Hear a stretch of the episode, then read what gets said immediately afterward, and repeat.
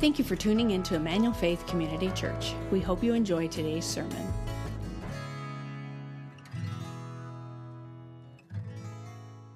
Uh, good morning, everybody. Uh, it's uh, really nice to be home. My name is Dennis, and uh, I had the great privilege of pastoring here for a few days, and it's just really great to be back. And as I've gotten to do uh, over the years, uh, my dear Marcia and I, we are very happy to announce the birth of our eighth grandchild.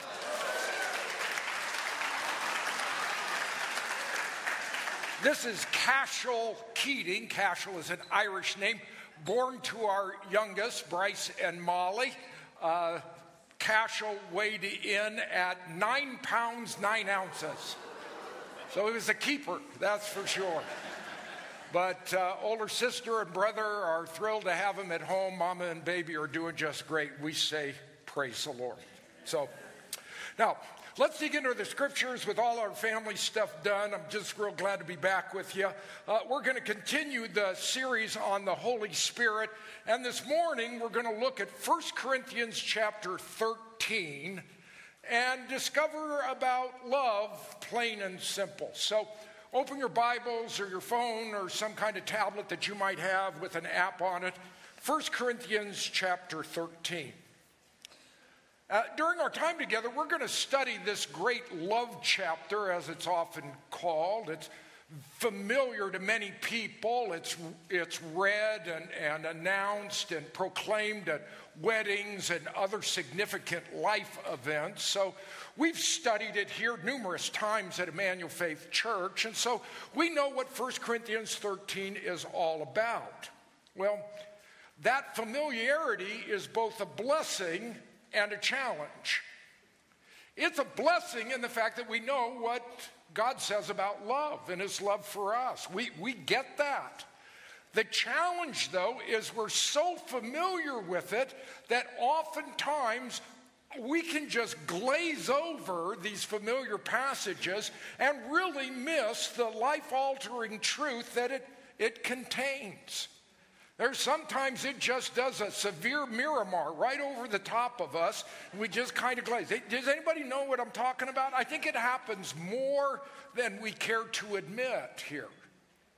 And as a result of all of that, you and I and we, we can be pretty knowledgeable about the love chapter, but badly behaved when it comes to applying it. We can be orthodox in our doctrinal understanding of God's love for us, but we can really get out of whack in our relationships and have anger and bitterness and division show up. Happens to all of us with these familiar passages of Scripture. I've discovered in my own. It's far easier to spout off theology than it is to love my enemies. Far easier to talk about what the Scriptures say than to do what the Scriptures tell me to do.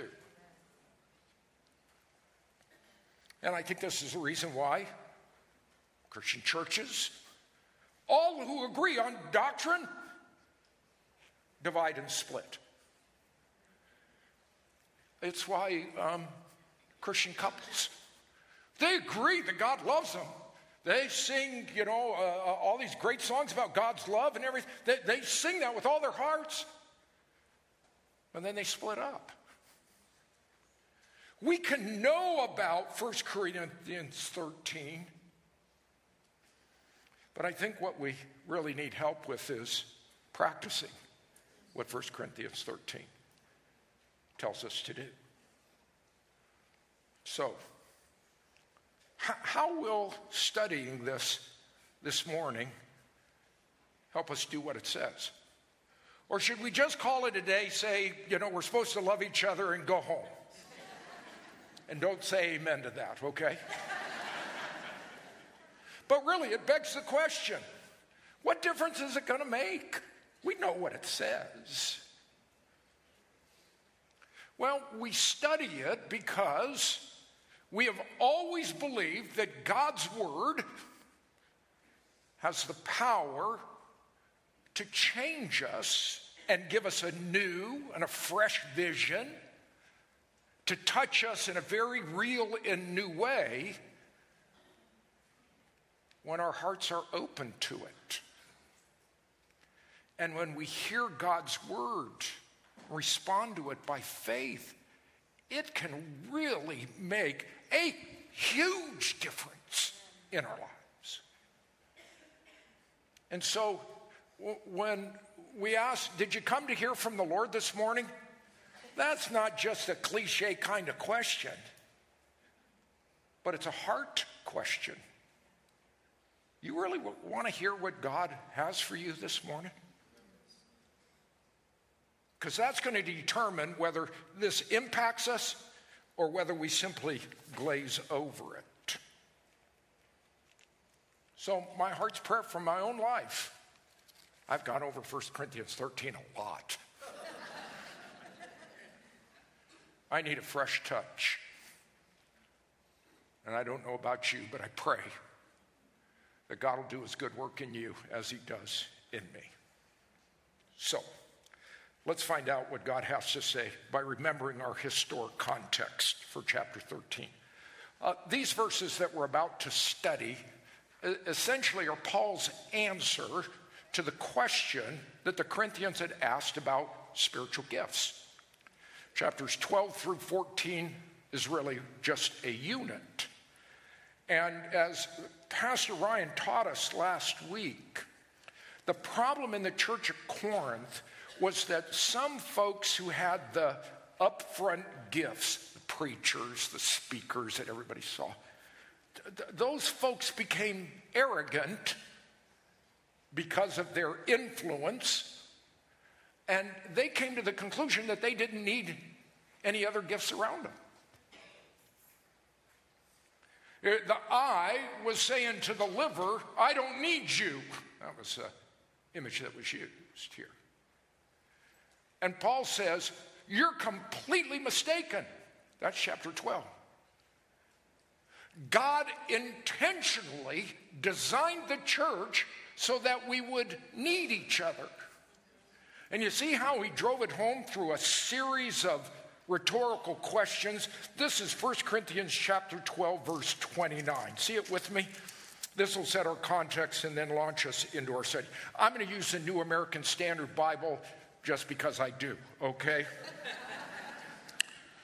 look, look at the questions that Paul asks. Verse 29 of chapter 12. All are not apostles, are they? All are not prophets, are they?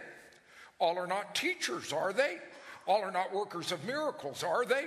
All do not have gift of t- healings, do they? All do not speak with tongues, do they? All do not interpret, do they? The answer is absolutely not. Absolutely not. So, since one person doesn't have all of the gifts, I need you and you need me to use our gifts. Every single one of us has been gifted, and your gift is needed. You're welcome here. You are needed here. We're not going to say to anybody, get out, we don't need you. Because that's Paul's whole point. God designed his body so that we would need each other. And that's why Paul adds, verse 31. He says, earnestly desire the greater gifts. He says, listen, there are gifts that we need to influence each other. And what Paul is saying to the church of Corinth, same thing that he's saying to us at Emmanuel Faith Church this morning. Essentially, this we will grow when each and every one of us recognizes I am needed in this church. Say it with me. I am needed in this. You are. Do you believe that? You're needed here. Use that gift that God has given. But then Paul gave this additional insight, changes everything. Verse 31, he says, And I show you a still more excellent way. Using your gift, really important to build up the church. But there's a better way to do it, a most excellent way to do it. And what's that best way? to build up the church? Love each other. There it is. Uh, spiritual gifts, great. You want Emmanuel Faith to be a really spiritually healthy, strong place? Love each other. Now, it's really important um, that we define what kind of love he's he talking about. Because that's the theme of the whole chapter. The chapter is all about love, but what kind of love is he talking about? Two uh, original words that were used.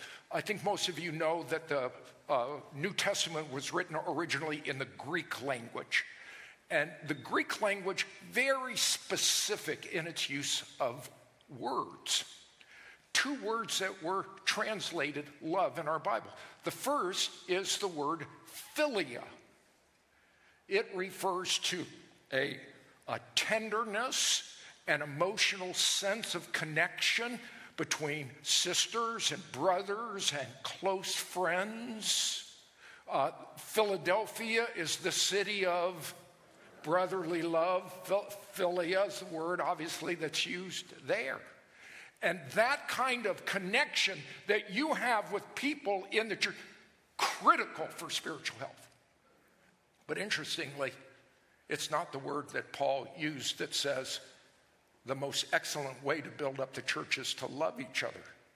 He didn't say to philia each other, he said to agape one another. Say that word, agape. Agape. It's a second kind of love. It's not in any way based upon how you feel towards another person. That's what philia is all about. Agape is the word that's about what you choose to do for someone else, regardless of the way that you feel towards her or him.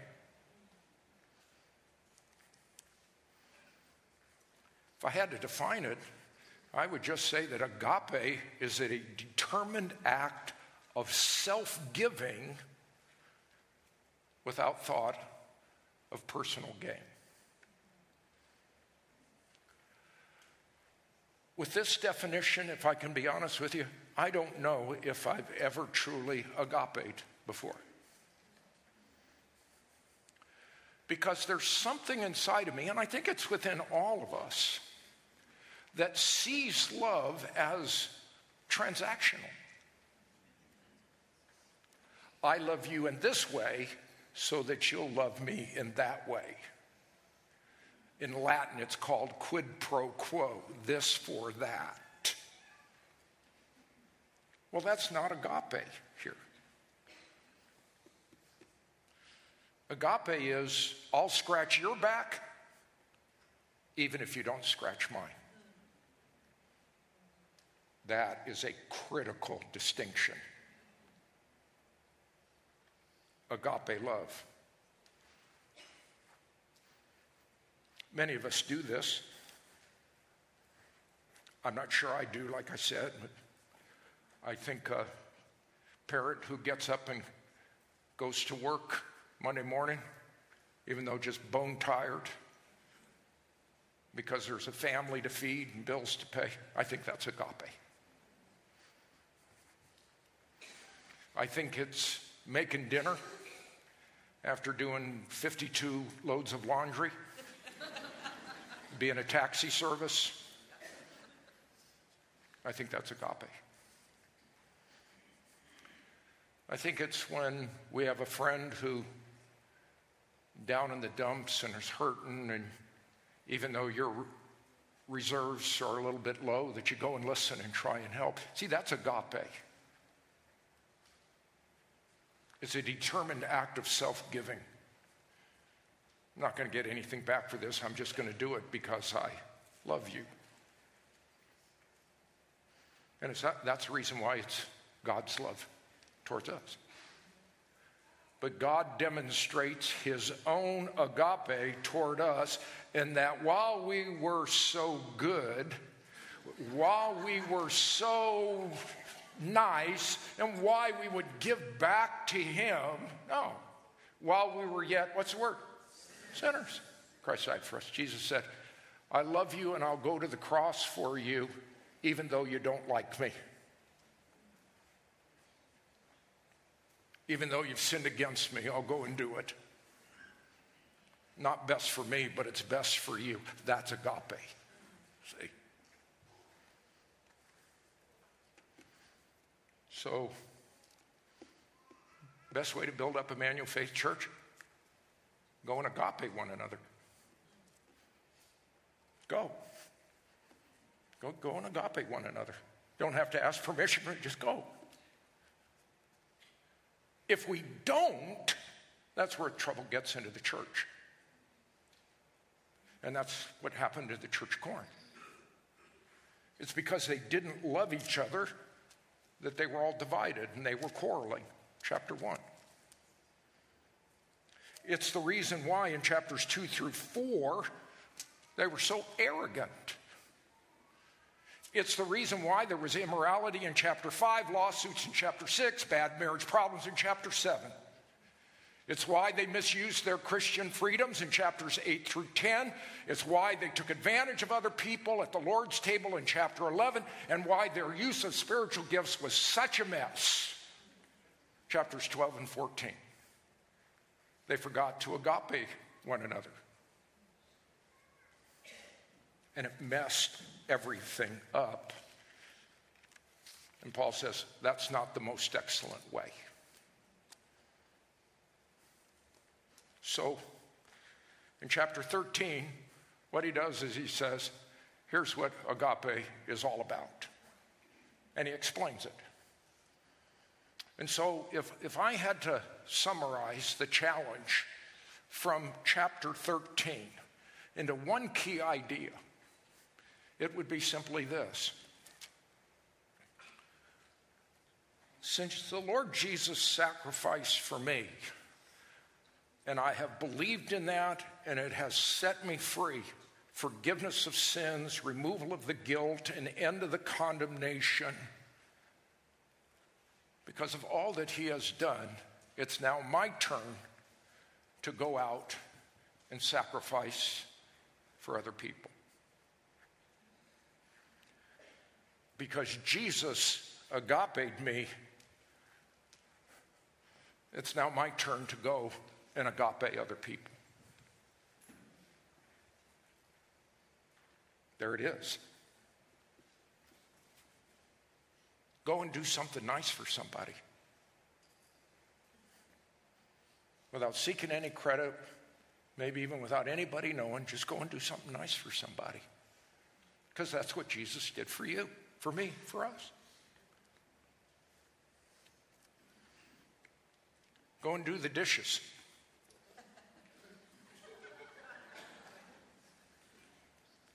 You know that project you told your wife that you would finish eight months ago? Go finish that project.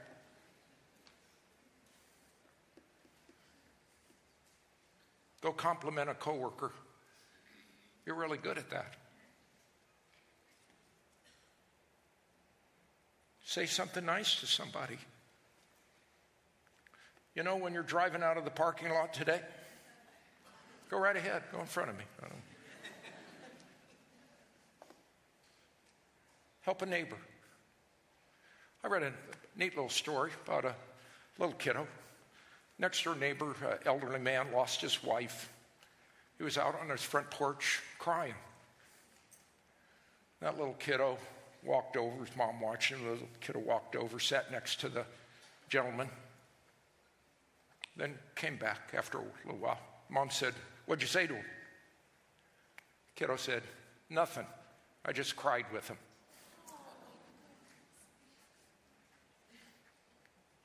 It's not rocket science. Go and be nice to somebody. Go and agape them. Why?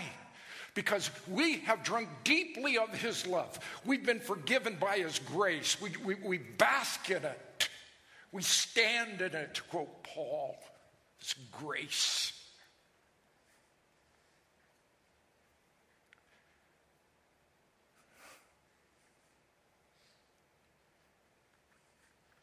Because of that, we can go show it to other people. Or is, is this, are you just glazing over? Oh, yeah, I know this. Or is there something new and fresh? I want to be that kind of a Jesus follower. Walking in the way of Jesus with the heart of Jesus.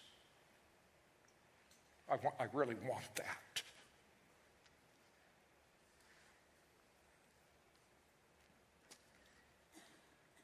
Now, I have to warn you.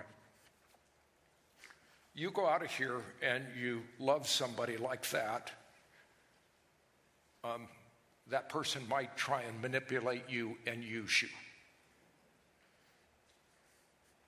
It happens. Does that mean we should not love?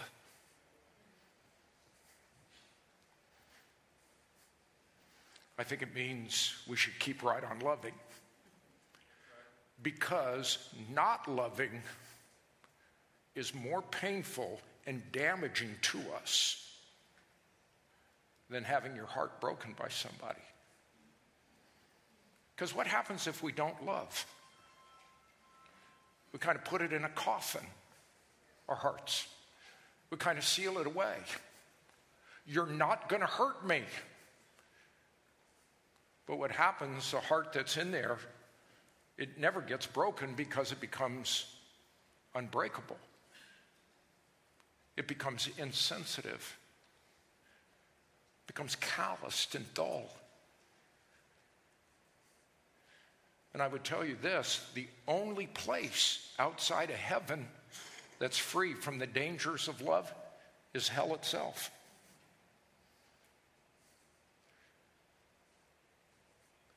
And our Lord went to the cross, even though some people would manipulate it, misuse it, not believe it, misunderstand it, reject it, turn away. He still went. So, it's our turn now. There's 1 Corinthians 13. We don't need more in the head, we just need put it into practice. So here's why. That's where Paul spent the vast majority of his time here. Why is this agape so important to do? First, it's required for earning eternal rewards. Here's our text Look at verse 1 of chapter 13. If I speak with the tongues of men and of angels, but do not have love, I become a noisy gong or a clanging cymbal. If I have the gift of prophecy and know all mysteries and all knowledge, and if I have all faith so as to remove mountains, but don't have love, I'm nothing.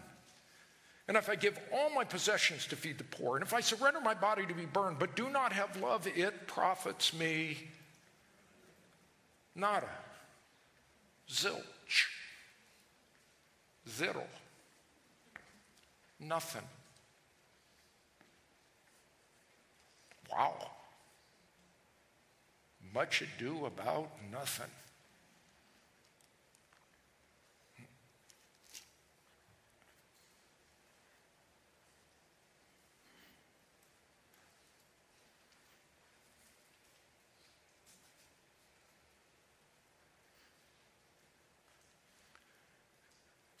This is where our hearts need to be tender. Why do I do what I do? Am, am I doing this quid pro quo? Am I coming here and doing this because I think it's going to make you owe me something? Jesus just gave freely.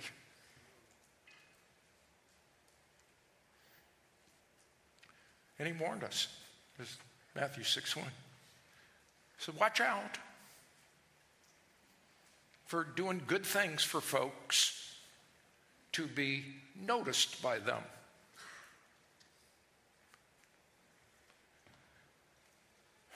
Watch out for that philanthropy. so that people will come up and say, Oh, you're the greatest. He said, You've got a reward down here. You won't get it up there. And therefore, you and I, we, we've got to search our hearts on this. Paul says it's true if you're the greatest orator in the world, most gifted, silver tongued preacher that's ever lived. It's true if you have the prophetic gifting where you know everything there is to know about the mysteries of God. It's true for the person who has faith, such a strong faith that would actually remove mountains. It's true for the person who's generous, sacrificial, gives everything away so that so that she or he can boast. Man, look at what I've done.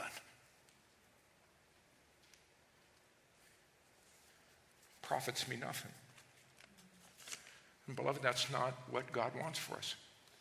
He wants to bless us with rewards when we stand before Him. So, go be nice to somebody. Go love somebody. But you don't have to draw attention to yourself in doing it. Just be nice. Be, be giving. You'll earn rewards in heaven. He loved us. Our turn now to go and love others. Secondly, we should do it because love is what demonstrates a genuine faith. How do you really know if you're a follower of Jesus? Uh, believe in the right stuff, doctrinal orthodoxy, critically important, but it's not the number one thing. It's love, it's agape. By this, all men will know that you are my disciples if you have agape for one another.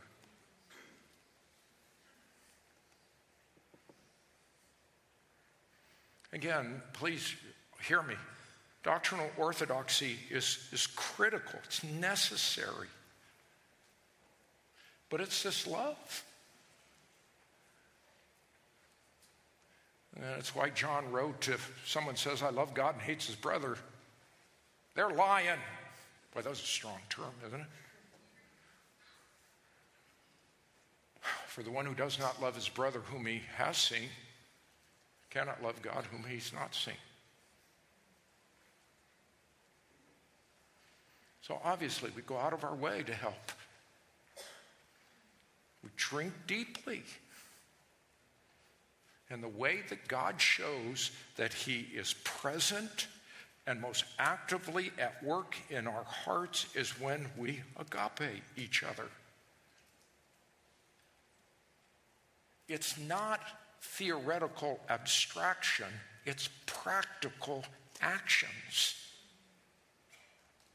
And it's for that reason in verses 4 through 8, Paul describes love by using verbs. I've never understood why the translator don't translate these words as verbs in verses 4 and following. They're all action words, they're not nouns. Not descriptive words, they're action words. So, are, are you saved? You believe on the Lord Jesus Christ? Say amen. amen. Here's how you show it. First, love is being patient. That describe you?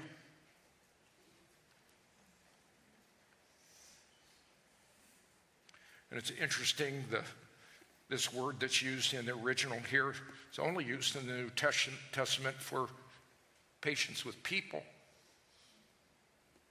So we're to be patient with people who bug us and disappoint us and embarrass us and offend us and inconvenience us.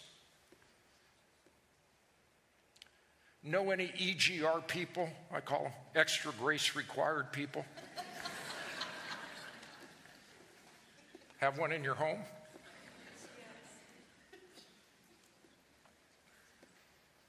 Well, God showed extra grace to you and me and us. didn't he? He was patient with us.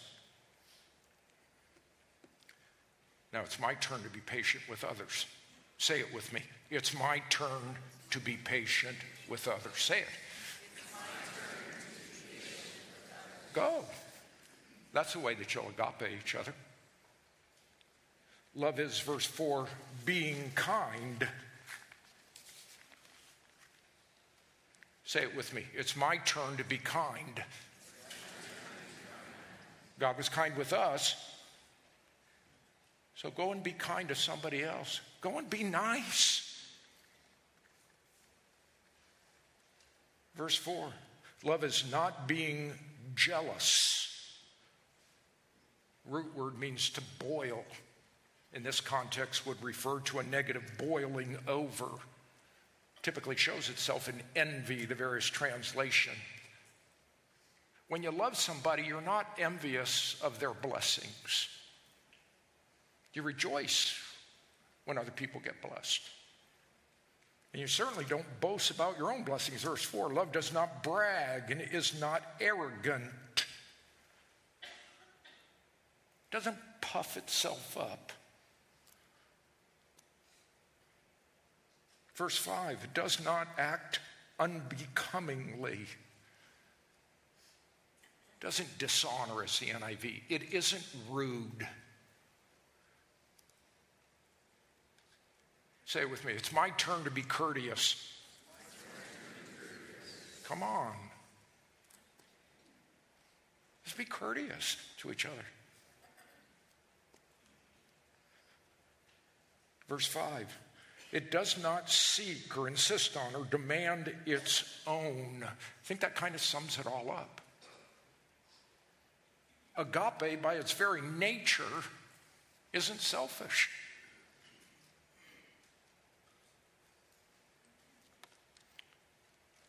When my kids were little, I, have mentioned to you before, um, for Christmas, I had my kids, they said, Dad, what do you want for Christmas? And I said, I want you to memorize a few verses for me.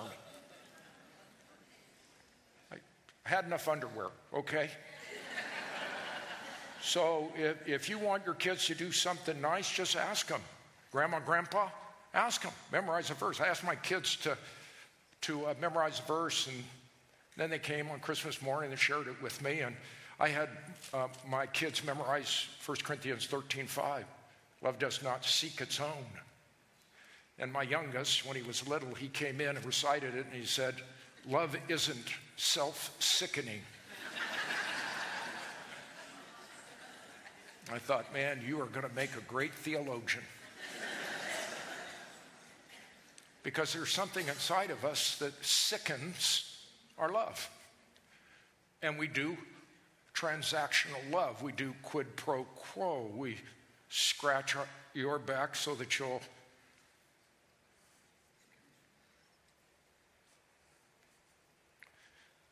That's self sickening. And I'm not saying, please hear me on this, I'm not saying that self care is selfish and that you run yourself empty, that you don't have, ever have any bound. I'm not saying any of that. I think we just know when we're making life all about us. And boy, in a church, when life is all about you, you don't play my kind of music, man. I'm out of here. You don't promote this certain politician. I'm out of here.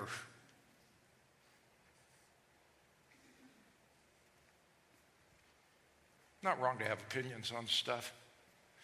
I'm just saying that you got to move beyond that to think about what's good for everybody else.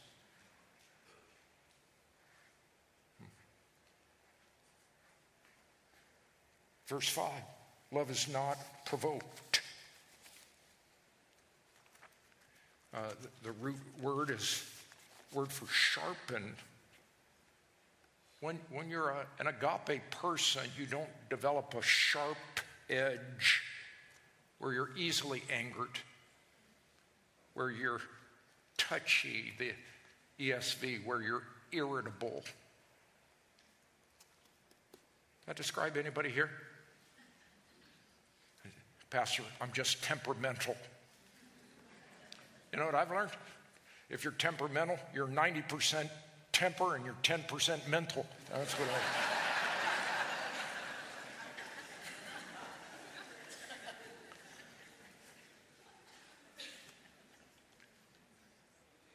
Don't be grouchy today. That's what love isn't grouchy. Verse 5 Love does not take into account a wrong suffered. I don't keep records. Don't become resentful because you hurt me eight years ago.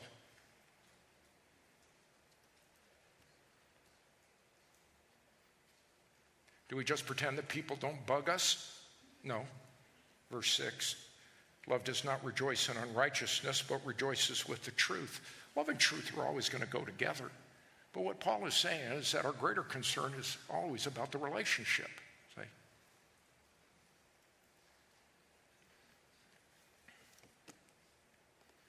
That's why love bears all things, believes all things, hopes all things endures all things. I don't take a failure as the final determination of what I think of a person. Why? Because I've failed myself. And he just keeps right on loving me. And now it's my turn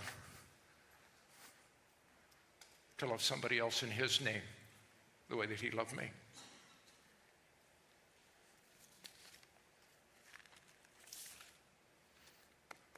Say, Dennis, that's hard to do. No, it's not. It's not hard to do that. It's impossible to do it. You understand that?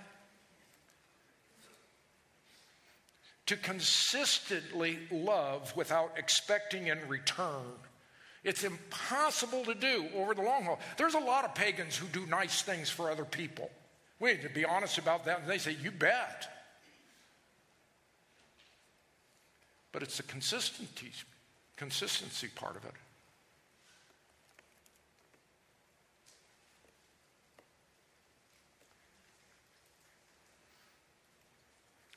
Come, Holy Spirit,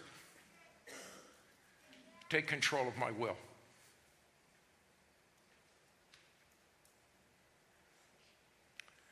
Is this just flying over or is this getting into to your heart?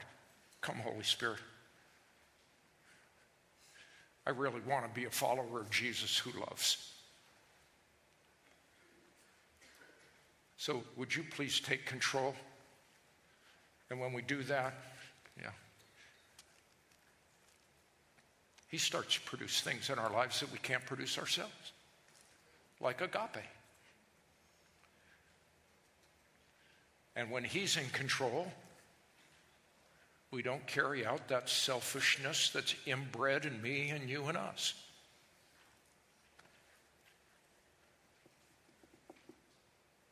So, go and be nice to somebody. But this is where it starts. Here. It'll earn rewards It'll demonstrate salvation. It reflects God's eternal character. Verse 8 love never fails. That doesn't mean that it always succeeds or that it never faces problems. The verb is literally love never falls, never collapses. The ESV translate it never comes to an end. Simply stated, it lasts for all eternity. And where Paul is going with all of this is that's not true of spiritual gifts. That's, again, the context. They're temporary.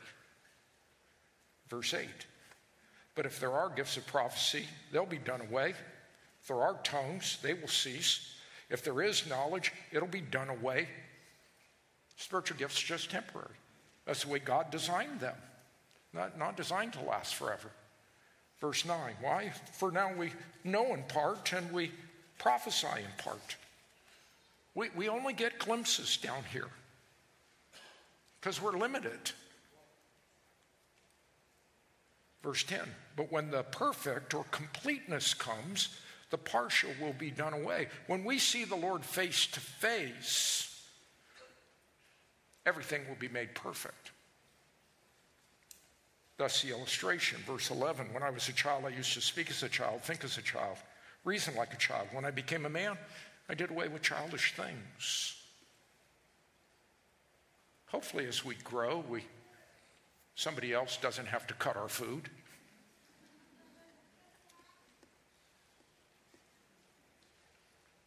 We grow out of our need. Verse 12 For now we see in a mirror dimly, but then face to face. Now I know in part, then I will know fully, just as I have been fully known. Just all partial down here. It's all temporary, a little blurry at times. When we get there, everything will be completely clear. And because of that, Paul says the mark of spiritual maturity and health in the church, not just the use of spiritual gifts. The real mark of maturity at Emmanuel Faith Church is agape love. That's the mark. Because it's going to last for all eternity. Verse 13. But now faith, hope, love abide, these three. Down here, right now, faith and hope. But when we get to heaven, we don't need faith because we're going to see everything. We don't need hope in heaven because all of our hopes are going to be fulfilled. What's the one thing that's down here that lasts forever? It's love. And thus, the greatest of these is love. And so, Paul wraps up this whole section in chapter 14 and verse 1. And he simply says, Pursue love. Pursue it. Your highest aim, your greatest goal, pursue it. So, did you come to hear from the Lord this morning? Yeah. Go do something nice for somebody. Go serve. Go give yourself away. Because that's what God tells us to do will bring our greatest growth here at a church. And why do we do it? Because He first loved us. And it's in this drinking deeply of His unconditional love that we in turn can then give it away. And someday, all of those rewards and everything will all come together. And here's what we'll end up doing because He's the motivation, He's the example for us. Um, Max a great author and pastor, he wrote a book called The Applause of Heaven. I've mentioned this before. And he uses the imagery of a believer who dies and steps onto heaven's shore, coming out of the sea and of death and stepping onto the shore. And, and Max Lucado explains it with the imagery that on either side of that pathway that the new believer walks are all the witnesses who have died before us. And as soon as the believer steps onto heaven's shore, the first witnesses start clapping. The seconds, the third, the fourth, and all the way down this walkway, believers are clapping. You made it. At the end is the throne of the Lord Jesus Christ, we get there. The rewards that we've received, we take and we lay at His feet. Why? He loved us first. And now we get to love each other in His name. Did you come to hear from the Lord this morning? Thank you for listening to our service. We'd love to have you join us in person. For more information about our church and service times, please visit efcc.org. If you would like to support the ministries of Emmanuel Faith, you can do so at efcc.org/give.